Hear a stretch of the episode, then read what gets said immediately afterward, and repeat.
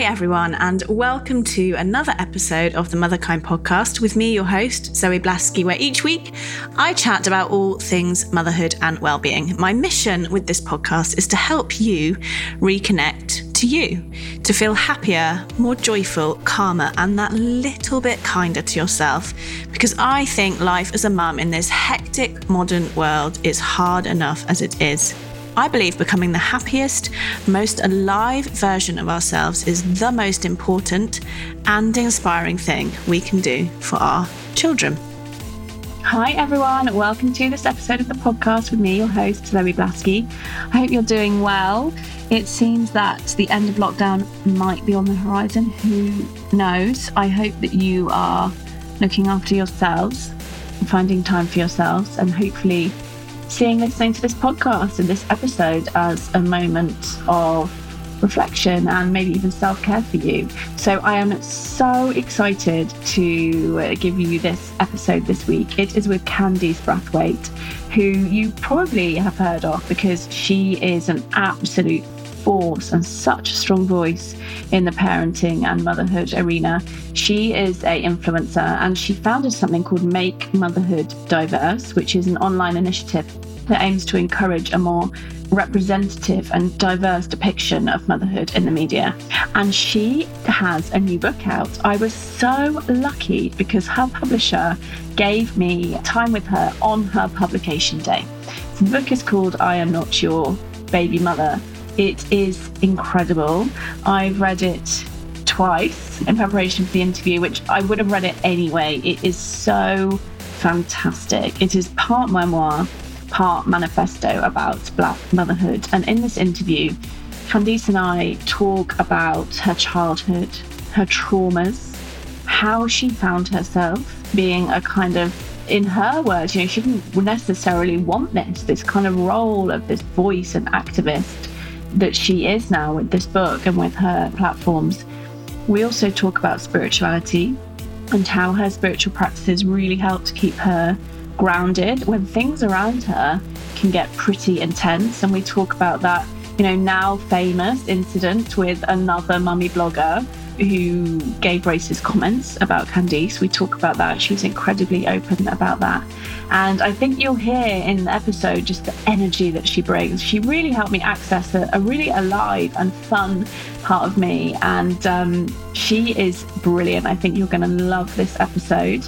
As ever, if you did, please leave a comment on iTunes. I know I say it every week, and you probably get bored of me hearing it. The reason I say it is because if we get more reviews on the Motherkind podcast page, Apple and other podcast platforms will share it more. And the more people that hear these conversations, as far as I'm concerned, the better.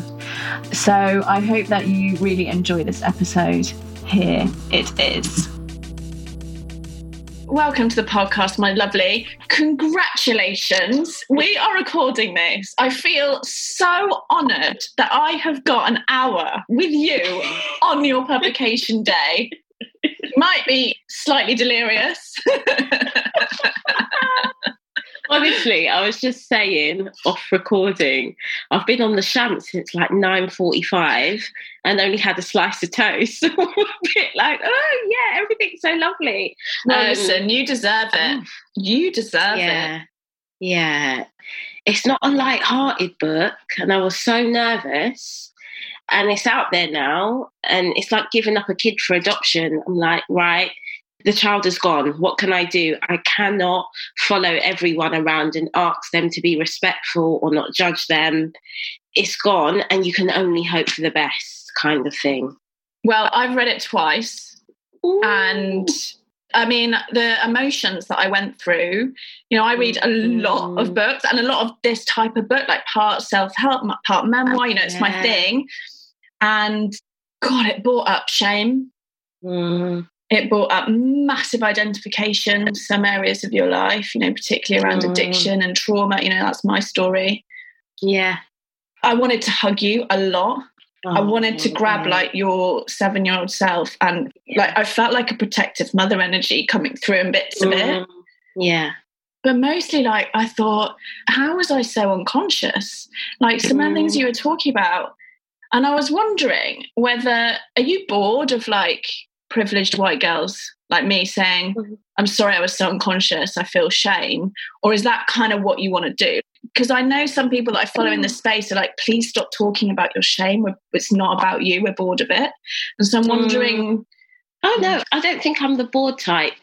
I'm always excited by, and this is the thing, I need to make it clear it's not just white women, it's a class thing it's a where you're born thing. It's not just the idea of a middle class white woman. There are parts of that book where you can see me and my partner at loggerheads, where I'm like, oof, you you think private education's the norm. Whoa, whoa, whoa, whoa.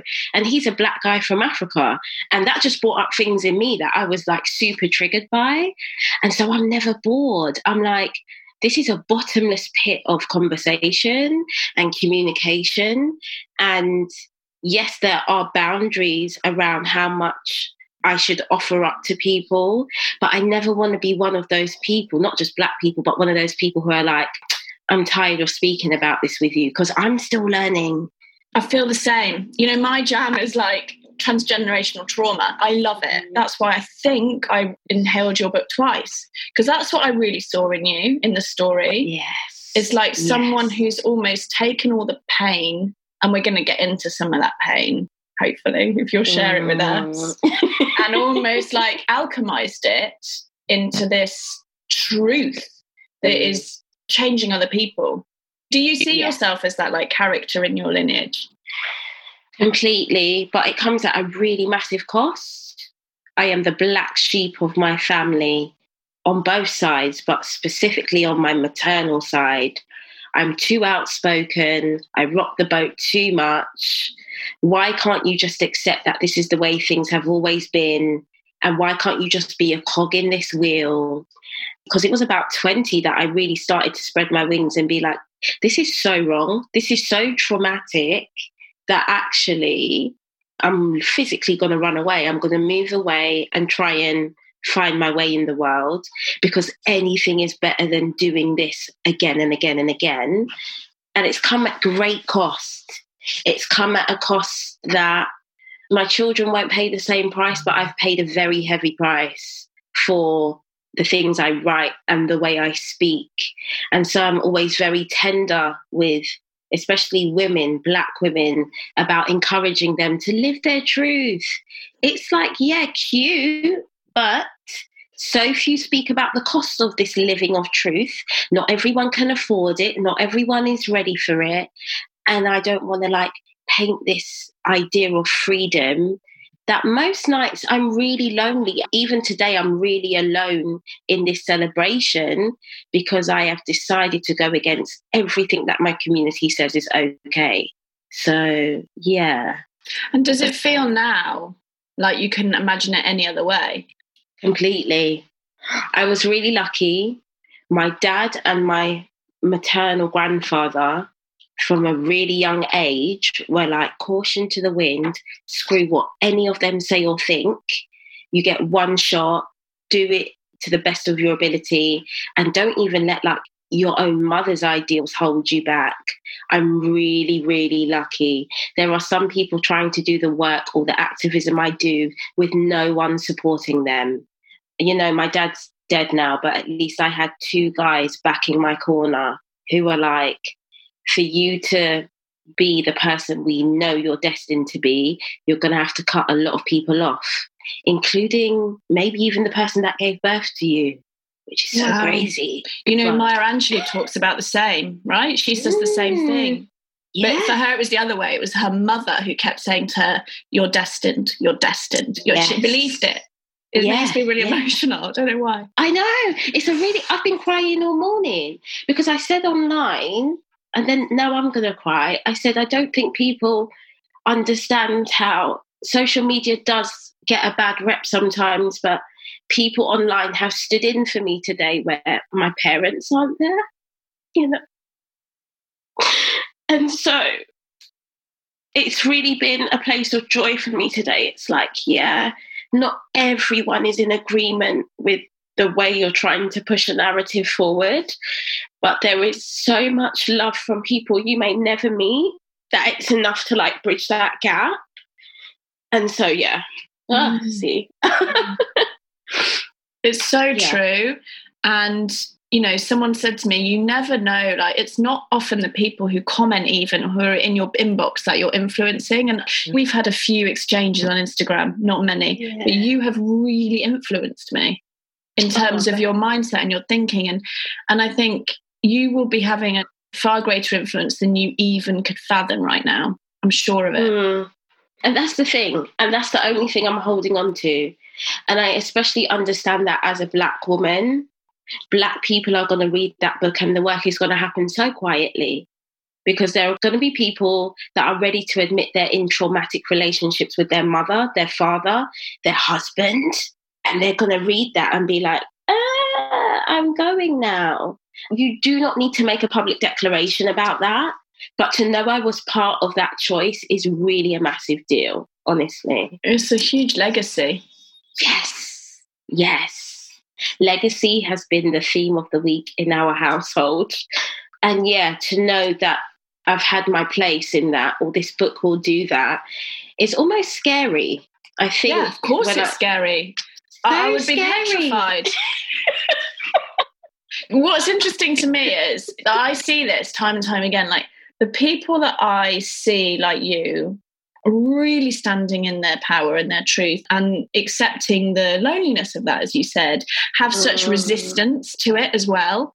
And yes. I love that you talked about you're resistant to even become a mother, and I'd love to talk about that because mm. me too.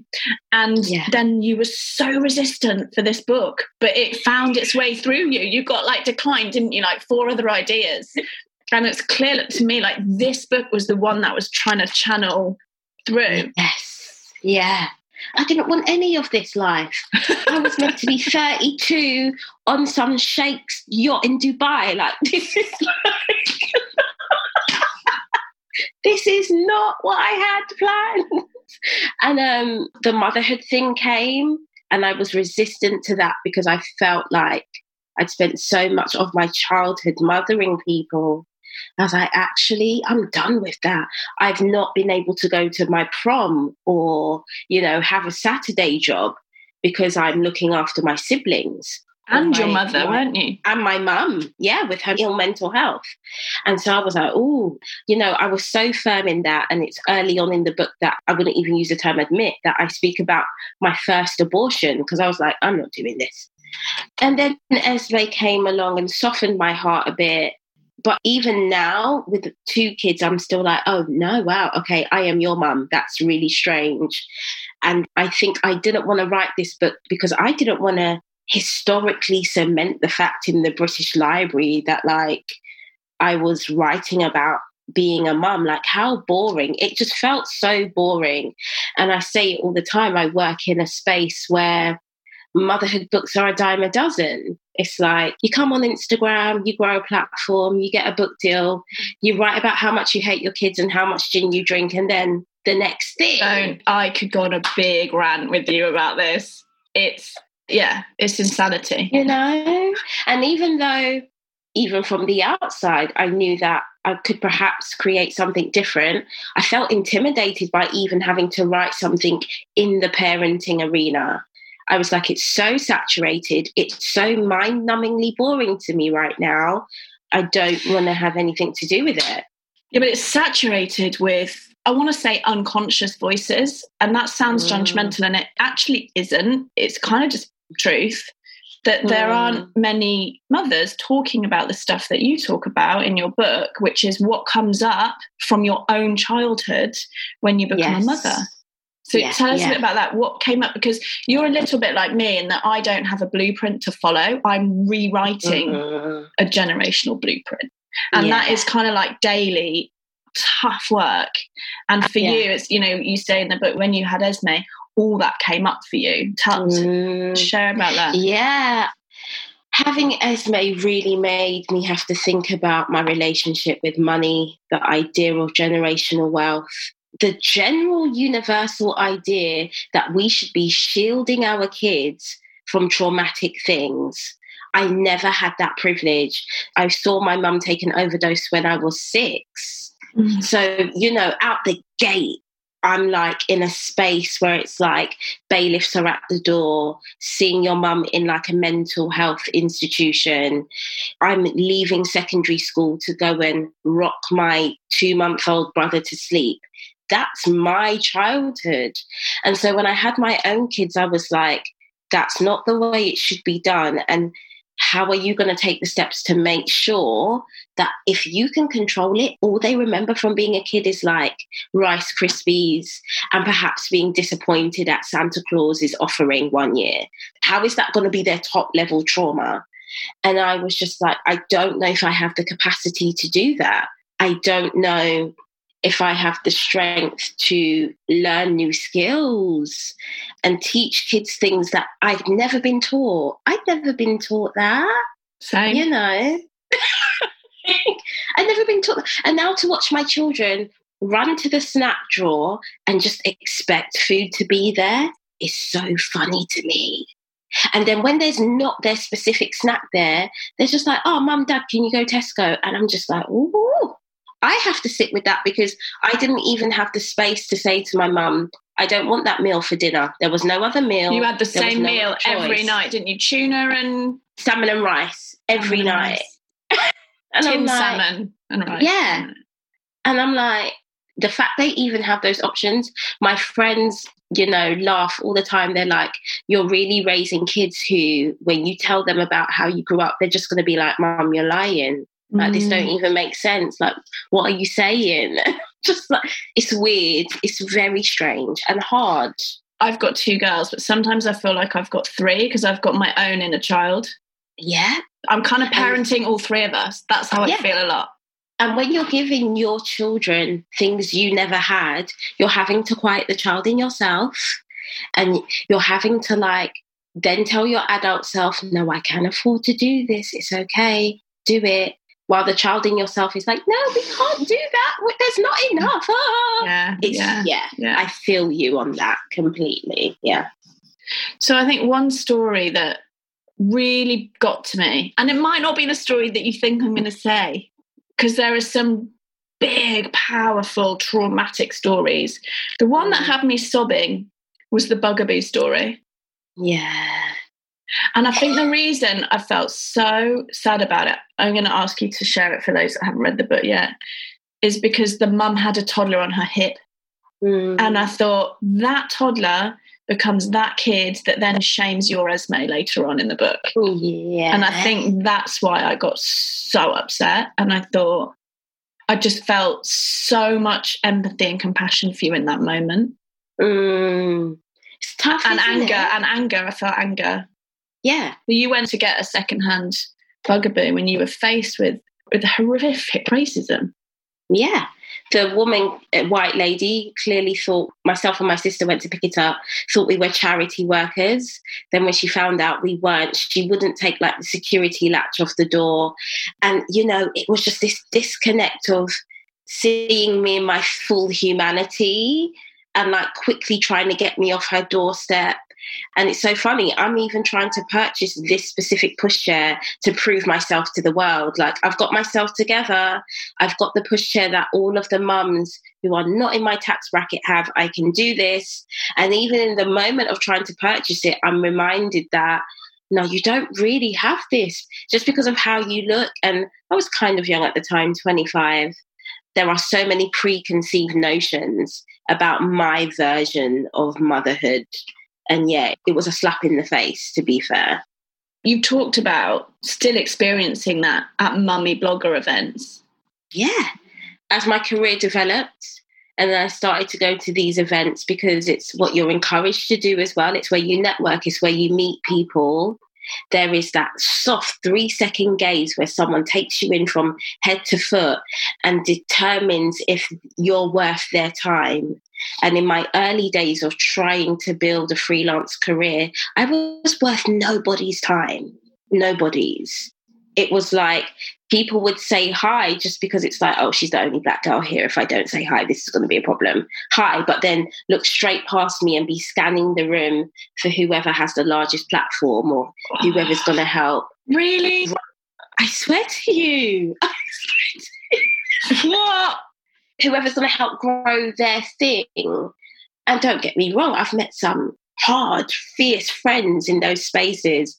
But the general consensus was you're not down, your skin's too brown, you're not rich enough, you don't get it. And there are so many women who message me now who are like, you know, I've just had my first kid and I went to this or that and I don't feel like I fit in.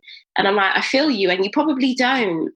And you know what's also okay? It's okay to not want to mill around in circles that aren't accepting of you because of their own bias or privilege. It's okay to just be like, actually, I don't have to do that.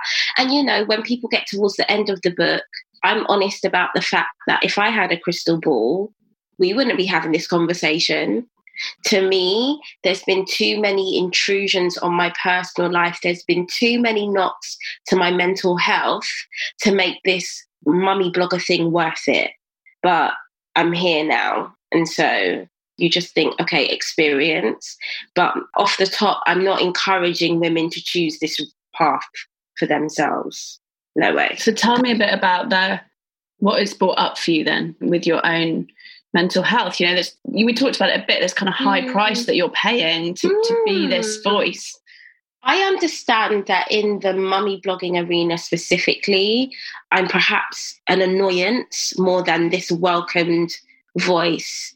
And I am an annoyance because I am having to point out situations, adverts, whatever, spaces where largely white middle class women have been so comfortable and have had no one question the work and what they're doing that when I come along, it's like, oh, for God's sake, would she shut up? We were onto a good thing. Why are you pointing out that we need more disabled people or more Asian people? Like, could you pipe down type of attitude? And I think the trolling towards the back end of 2019 really amplified that. It was like, on one hand, publicly, I'm being brought on podcasts to talk about birth death rates for black women in Britain, but privately, it's like, oh, she weaponizes race. You know, she is a problem. For me, I don't know if that was worth it because I'm really tired. And I had an interview a week ago with a journalist, and she was like, you know, I really read your book, and it feels like a resignation towards this mummy blogging scene. And I was like, well, I'm not going to change your mind about that. You take what you take from what I've given. I wouldn't say it's a resignation, but it is very much my defining moment. Like, please do not put me in a space with people who secretly would blow the fire off my candle if they could, because I perhaps represent or remind them of the fact that they are employed because so many other women are overlooked and so many things. The finance of this industry is not split fairly. There is no thought or care for women who do not fit this mold. I understand how that can be annoying, but it's cost it's cost me a lot to spread that message, basically. Mm, particularly how you handled the horrific experience that you had when someone was trying to ruin your career yeah. by outing something in your past. I don't know if you want to talk about it. I mean, you've talked about it in the book, so I guess you do. So, yeah. And I say it really confidently. I used to be a sex worker, and someone took it upon themselves to email every brand that I worked with and my management team, of course, my man, like everyone close to me knew that. That was really funny. But they believed they could use my past as something to like stop my career dead in its tracks. Now, the funny thing is, there had been rumblings about this for, say, a year before that moment. So we're talking Christmas 2018. And I was saying to my management, I was saying to my other half, oh, I should just come out and talk about this, you know, because I hate when people think they have something over me. Mm-hmm. But the general consensus around me was, no, no, no, it will be fine. Da, da, da, and then the day my manager called me and she was crying, she was like, I don't even know how to tell you this, but someone's really going they're putting their foot on the pedal and they're really trying to expose you, for lack of a better word. And the timing of the situation was so precarious because it was like three days after the trolling sensation. So my name was already in newspapers for something that actually had nothing to do with me. And I was devastated, not because I was ashamed, I was devastated because I didn't listen to my instincts. If I had listened to myself a year ago, I could have led with my truth in a way that suited me. And I didn't do it. And you said that. You said that in the book about the same blogger that kicked off the trolling and said that you used yeah. as a race. You said when you met that person, we're not going to use names because that's not what this is about, even though everyone will know what we're talking about. But when you met that person, your inner alarm system went off and you overrode it. Screaming. But how often do we do that as women? How often do we do that? Men don't do it as much. Do you know yeah, why it is? It's because we're taught as little girls when we say, I don't like that uncle hugging me. We're told, give him a hug, give him a hug, yes. say bye, kiss your uncle, kiss your granddad. Even though you get that feeling where you're like, this isn't right, you get often taught to override it. You've got to override that. You've got to please people. You've got to be seen to be nice. Yeah. And, you know, not only did I get that feeling about her, my mum got that feeling about her. And to this day, my manager and my other half are like, whenever I bring them a situation, they're like, don't even bring us a situation because you were so right the first time and we were so wrong that we've learned to just follow your lead. Trust we will you, follow yeah. your lead because you were so on point. And I think had I listened to my feelings about her, we wouldn't have ended up where we were back end of last year because I would have cemented the fact in my mind that this is not a friendly, kind person. Mm. But I learned the hard way. And, you know, again, it's just all experience, unfortunately. And I love how you talk about not listening to that instinct and putting yourself at the bottom. And you use this brilliant pyramid analogy. yes. around how you say, you know, there's white men at the top. Mm-hmm. Talk us through it. In my head, there's a pyramid, and white men are at the very top, and then you have white women, and then under white women are, for me, other voices that are termed as BAME apart from black or other. And then you have the black man at the very bottom of the pyramid. But black women aren't actually visible on the pyramid as a shape on a piece of paper. To me, black women are the stilts holding the pyramid up in the soil like that's where black women are. And it's like and that, no and one that, wants to hear us. No one wants to believe us but we are having to hold everything up. And what i learned from your book is how the cultural what's happened generationally has mm. impacted that and how hard it is you know, and it must piss you off to see these self care cutesy memes all over oh, Instagram God. without understanding actually that, you know, I come at it from my generational stuff, but you've got that plus, plus, plus. Mm-hmm. It's like, right, if I want to do self care, sometimes a black woman's self care is a divorce or it's finally admitting that her uncle sexually assaulted her, or it's admitting that maybe the man she's with is because he was the first man to show her love, not because she actually loves him. Like it's so deep. It's so deep. And that's the thing. I think the cover of the book has tricked everyone. They're like, oh yeah, let me buy this book. It's not a cute. Blue. It's not a cute book. I read you said in Stella. What an article in Stella. I know, I know. I read you said in Stella, no one's going to call me a, a mummy blogger after this. For me, no one was calling you that anyway. I never saw you as a mummy blogger, if I'm honest. I saw you as an activist yeah. from the start. But the book is, I mean, it is hard hitting. And I'm mm. wondering, like, the statistics that you pull out, because I know this is your lived experience, but did researching those statistics, how did that make you feel? Did you know those stats? No, I didn't. Apart from the childbirth one, I didn't know any of those stats. You have a feeling when you are the subject of inequality, you have a feeling, but to see certain things. So only 20,000 black people graduate compared to 200,000 white people. I mean, I, I, I know what you're saying. Like, I know that. I went to uni. I only have one black friend. I mean, she is like incredible, but there's just one. So it's kind of like I know that. This is the thing. And see chapters like that. I didn't go to uni, so actually seeing that on paper, I was like, oh no, no, we're really screwed before we begin. And then say in the chapter about knife crime, the same year all those black kids get excluded from school is the same year bricks and mortar in Brixton gets bought for over 30 million quid. And I'm like, yeah, but the schools in the county are saying they're underfunded. it just blew my mind to see it in black and white. It and really you, did. The part of the education that you provided me in, in the book was things that I knew, but like I'd never really thought about in the way that you presented them in how in my mm. privilege like i went to uni i came home when i finished uni and i wasn't forced to pay rent which is the norm right yeah. it can be the yeah. norm i know there's no yeah. normal you know but but you know i then was able to get a job and my parents supported me while i was on mm. the on the career ladder you know that and privilege the, and the thing is most 17 18 year old black kids are supporting their households it's not the other way around most of them don't go to uni because our parents need our income from our part-time jobs yeah and you talk about this in the book sending money home yeah, and the idea of sending money backwards.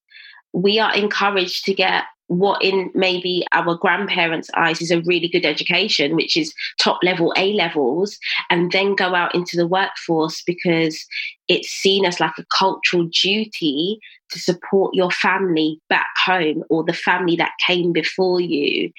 And when I look at the difference, not just between black and white people, but black and Asian people, I'm just like, we seem to be the only race who see this as normal. Mm. It's can we start to send money forward? Can we start to expect our children to be homeowners? Can we start to expect to see our children enjoy generational wealth and private education if that's your choice?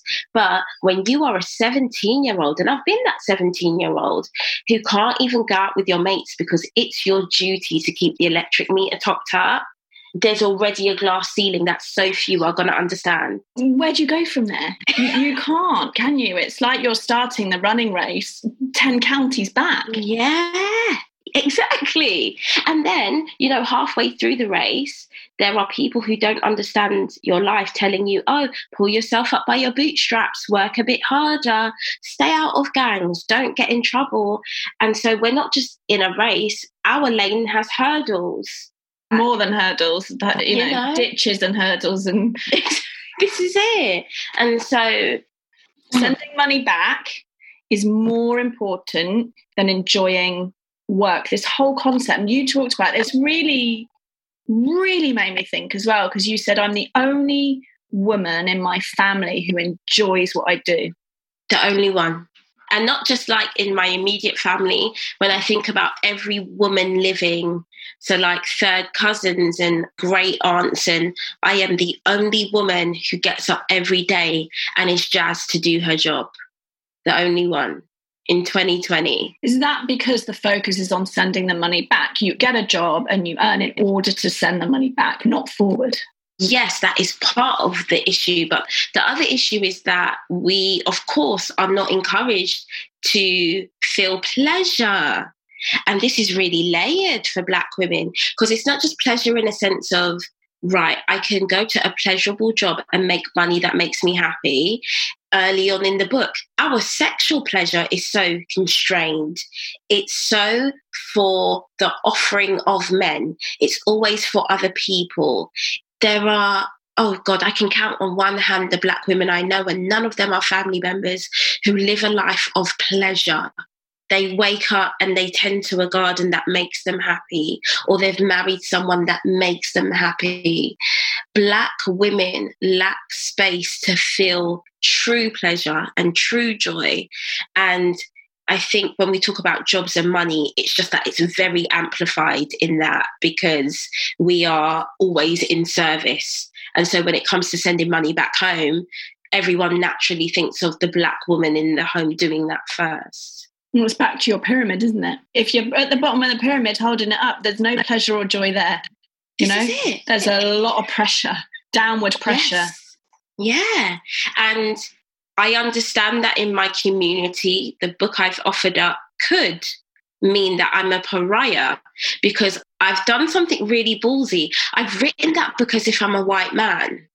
I'm like, yeah, I've walked to the have. top of the pyramid and I'm like, hi guys, down there is really messy and we've got stuff to sort out and join me on this march to freedom. And I know there are going to be some black people who are like, oh my God, why did she do that? because because the secrecy you talk a lot about the secrecy which is mm. just particularly around mental health it's just yes. not talked about oh it the only place mental health is talked about usually in black communities is in a church with a pastor or a deacon and it's with some like 12 step plan to like pray these demons away but there are no public conversations about your child being sectioned or you feeling blue or no, no, no, no, no. Because we have such an emphasis on religion in our community that the first thing is, oh, are you praying enough? Oh, gosh, have you left room for demons to get in your life? Whoa, whoa, whoa, whoa. And so no one. Are you religious? You don't really talk about that in the book. Mm, because I'm not religious in like a Christian sense. I'm really spiritual and I believe in like a higher power but I bloody hate church. Oh, I can't bear it. I'm like, oh God, this is terrible. and so I well, don't it's more out. oppressive white men at the top, right? why would you why would you engage with that? I don't want to come out and be like, oh, you know, I don't want to say that I find the constraints of being a Christian, black or otherwise, too much. But I do believe in a higher power. But I also believe that Christianity was used as a stronghold to trick Black people into slavery. I believe that too. And so, you know, it's a very thin line. And I try to give my family members who do believe in the church and what it brings to their life, leave room for that to grow. But I have to be strong about what I believe in. And the kind of Christianity I was raised around just seeks to silence Black women even more. So I'm like, actually, it's not my bag. and tell me about what spirituality means to you. Oh, it's everything. More often than not, if I'm feeling bad in my physical, it's because I've let something in my spiritual practice slip. So, tell about your spiritual I, practice. I am so into meditation and crystals and understanding like my planet alignments for the month. and I believe in the ancestral plane. I believe in dreams. I believe in all of that stuff. And for anyone who's like, oh, I'm a bit confused, if you watch Black Panther, I believe in everything the Black Panther movie illustrates. I believe in being able to liaise with people that have passed on, who are guiding you and helping you. And whenever I start to feel poorly physically, which I felt really poorly during this whole pandemic, and I know that's because I let my physical brain lead. I just got so wrapped up in the world is on fire, we're all going to die. I've not finished what I want to do. And then it just charged around my body. When after my dad died when I was 20, I was diagnosed with fibromyalgia.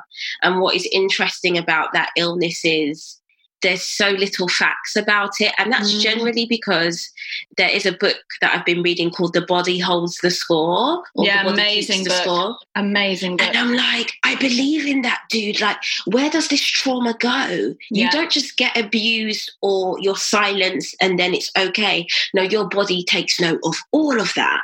Of and when I'm not rooted in my spiritual practice, the only place the ill feeling can show up is in my physical.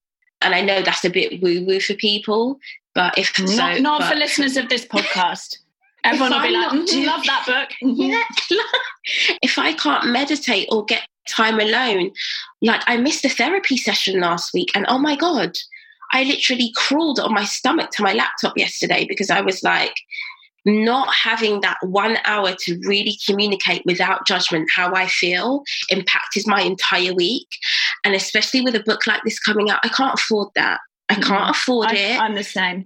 You know? Well, I do 12 step recovery where you sit in meetings and talk about your feelings. Yeah. And if I miss one of those, I feel the same. It's like I need that space yes. held for me. And yeah. Uh, me too, it comes out physically you know, shoulder ache, it'll start. Yeah. It's never about the shoulder ache. It's always it's about that. what am I holding, what's going on for me. And yeah, it's never that. And it's never like you being stressed ups your, is it cortisol in your Yeah. body? Yeah. Called them your arteries, then you have a heart attack. But it can all be traced back to the thing that can't be touched, which is stress. Mm. So I'm like, actually, my spiritual practice is a way to stop me falling physically ill. And it's very important. to me. Yeah. And amazing that your children will see you doing those practices. Yeah, RJ's too, and he'll like grab a crystal and sit cross-legged. He's got no idea what he's doing, but he's just like he's just sitting there like, um, like yeah, you do that. Bless him. I can't. It's so funny. No, I love him. it's so funny, isn't it? Like I'm really into holding space for Jessie's feelings because it's something I never had. But it's a blessing and a curse because now she'll come to me. She's four. She's like, "Mummy, I feel really overwhelmed in my tummy," and I'm like, "You know, when you just don't have time for it," and I'm like, "I've kind of created this, so now I've got to sit down." And you know, she puts words to it now, and I taught her that. But equally, it's like, God, I'm kind of in the middle of something. Okay. Is it? It is a double-edged sword, but mm. as they get older, I just think that's the best way, man. Oh, it's the, only best way. It's the only way. I'm joking. I like it. Yeah. God, if I'd have learned at four how to process feelings, like a lot of stuff would have been different for mm. me. Yeah. To be in a space spiritually and mentally where you can provide your kids with those tools, that sometimes is the legacy. It's not always money or business or change or upping your class level. I'm going to say it. I think it's the most important legacy because I think as a child, human, when you have that emotional literacy, that esteem, that enoughness, mm. you can do anything. And this is the thing. You can make the money. really- You can do it. And that is what white men have above all of us. It's not that they are white men passing, as in in their body. It's because they are white men, they have never been told that they can't do something, or they've never thought that something's out of their reach because all the billionaires look like them. All the most successful people look like them. So just naturally, they awake every day and they smash life because it's like, oh, yeah, I see myself in success everywhere. And that is where the trick is. It's being able, if you can't see it, to have a support system that trick you into believing that you too are worthy of that space. And Yeah, but I think there's a nuance here, isn't there? Because yes, in terms of a work and ambition front, but we know mm. that you know the biggest death rate for men is suicide under 40, suicide. right? So it's like yes, they might be able to get at the boardroom table or get to uni, but they can't process a feeling. They can't talk. talk. Yeah, they can't talk. Then They that way can't- they become at the bottom of the pyramid. This is it. I know some people will be like, really? I have great white male friends who at 40, 50 year old, after having kids and being married, are now coming out as gay. They couldn't say that when they were going to boarding school or getting their first really great paid job, you know? Yeah. But after like five decades of all this spiritual work, they're like, actually, I don't like this bottom of the pyramid feeling, and I feel differently to how my peers view me, and I'm ready to step into that truth. And it's just so mind blowing to have relationships with men who seemingly have the world at their feet, but in a spiritual sense, are just as at the bottom of the pile as I am in terms of what they can discuss. And isn't that Yeah. like the curse of modern day life? Like we Yeah. have so much abundance in so many ways, and yet so many people are spiritually bankrupt. Yes, yes. Girl, don't make me click my fingers because do it, do it, do it, do it. literally, literally, oh, I could go on, but I could talk to you. I mean, hopefully, when this is over, I want to meet up and we can talk for hours about this stuff. But right now, I've just got four minutes of your precious publication day time. So I have to ask you the last question, which I ask to everyone, which is if you could give just one gift to all mothers in the world, what would it be and why? one gift. I would give you the gift of being able to see your children as adults, how you've currently raised them. So, like the gift of seeing into the future. Wow. I no, think- one's, no one said Ye- that. I think if sometimes we were able to see into the future, there are just so many things you would do differently. If in your vision, your 21 year old daughter was coming to you crying about a certain situation, if you were able to see that, I think the way we would parent would be so different. And I think the things that we, especially as newer mums, lose sleep over would just cease to exist it's like I do not care if you're eating pasta off the floor today. You're I'm- not gonna I die. I, I'm clicking because because that is literally what our Motherkind is about. It does. Yeah. People say to me, "I'm so worried. I think my kid's having too much screen time." I'm like, literally doesn't matter. Literally, all the study, it doesn't matter. What does matter is how connected are you two? How present are you with her?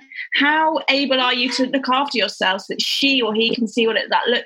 This is the stuff that matters, not the yeah. not the which nappy brand you use or or or, what or any of that. any of Or it. even in my case, the, the bloody buggy. I ended up, and I didn't even put this in the book. Like a month or so later, I realised the bloody buggy was faulty. Didn't even close properly. After all of that, Well, that I would say that's the spiritual message right there. after all of that.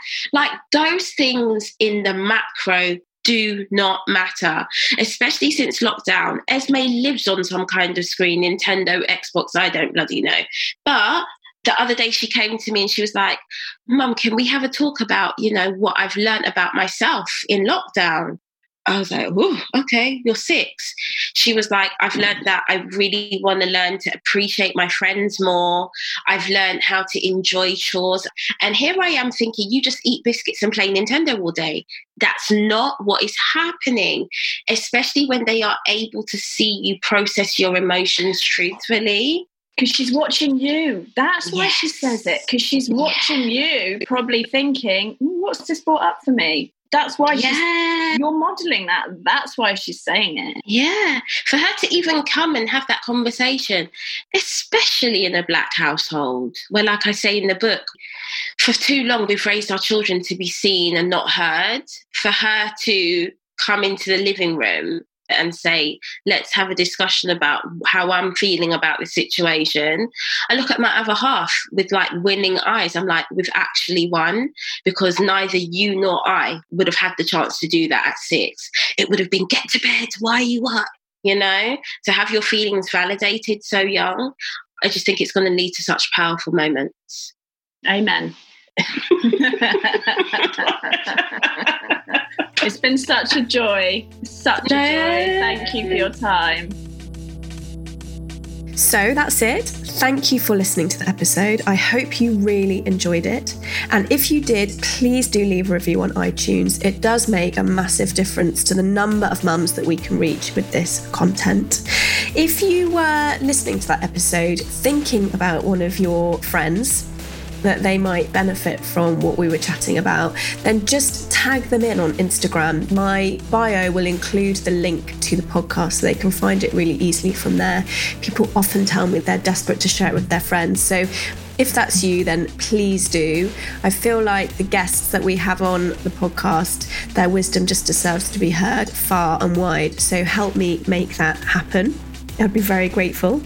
And also, if you want to send me any comments or thoughts about the episode, then please pop over onto Instagram at motherkind underscore Zoe. And also, just to let you know about my coaching. So, I do work one on one with mums on my program which is a three month program called Reconnect to You. So, if you want to work with me on taking your power back in any area of your life, then please do get in touch. Just drop me an email, zoe at motherkind.co, or look on the website, www.motherkind.co. That's it, and I hope you have a wonderful rest of your day. Take care. Hi, I'm Lauren. And I'm Nicole. And if you enjoy this show, you will love our podcast, Self Care Club. Every week, we trial a different form of self care and report back on the results. We've tried everything from cuddle therapy, setting boundaries, laughter yoga, and many more. Two friends Who rarely agree on anything. testing out the world of self care so you don't have to. We've even written a book dedicated to self care practices that cost you nothing. You can listen to Self Care Club wherever you get your podcasts. Or to purchase our book, search Have You Tried This on Amazon.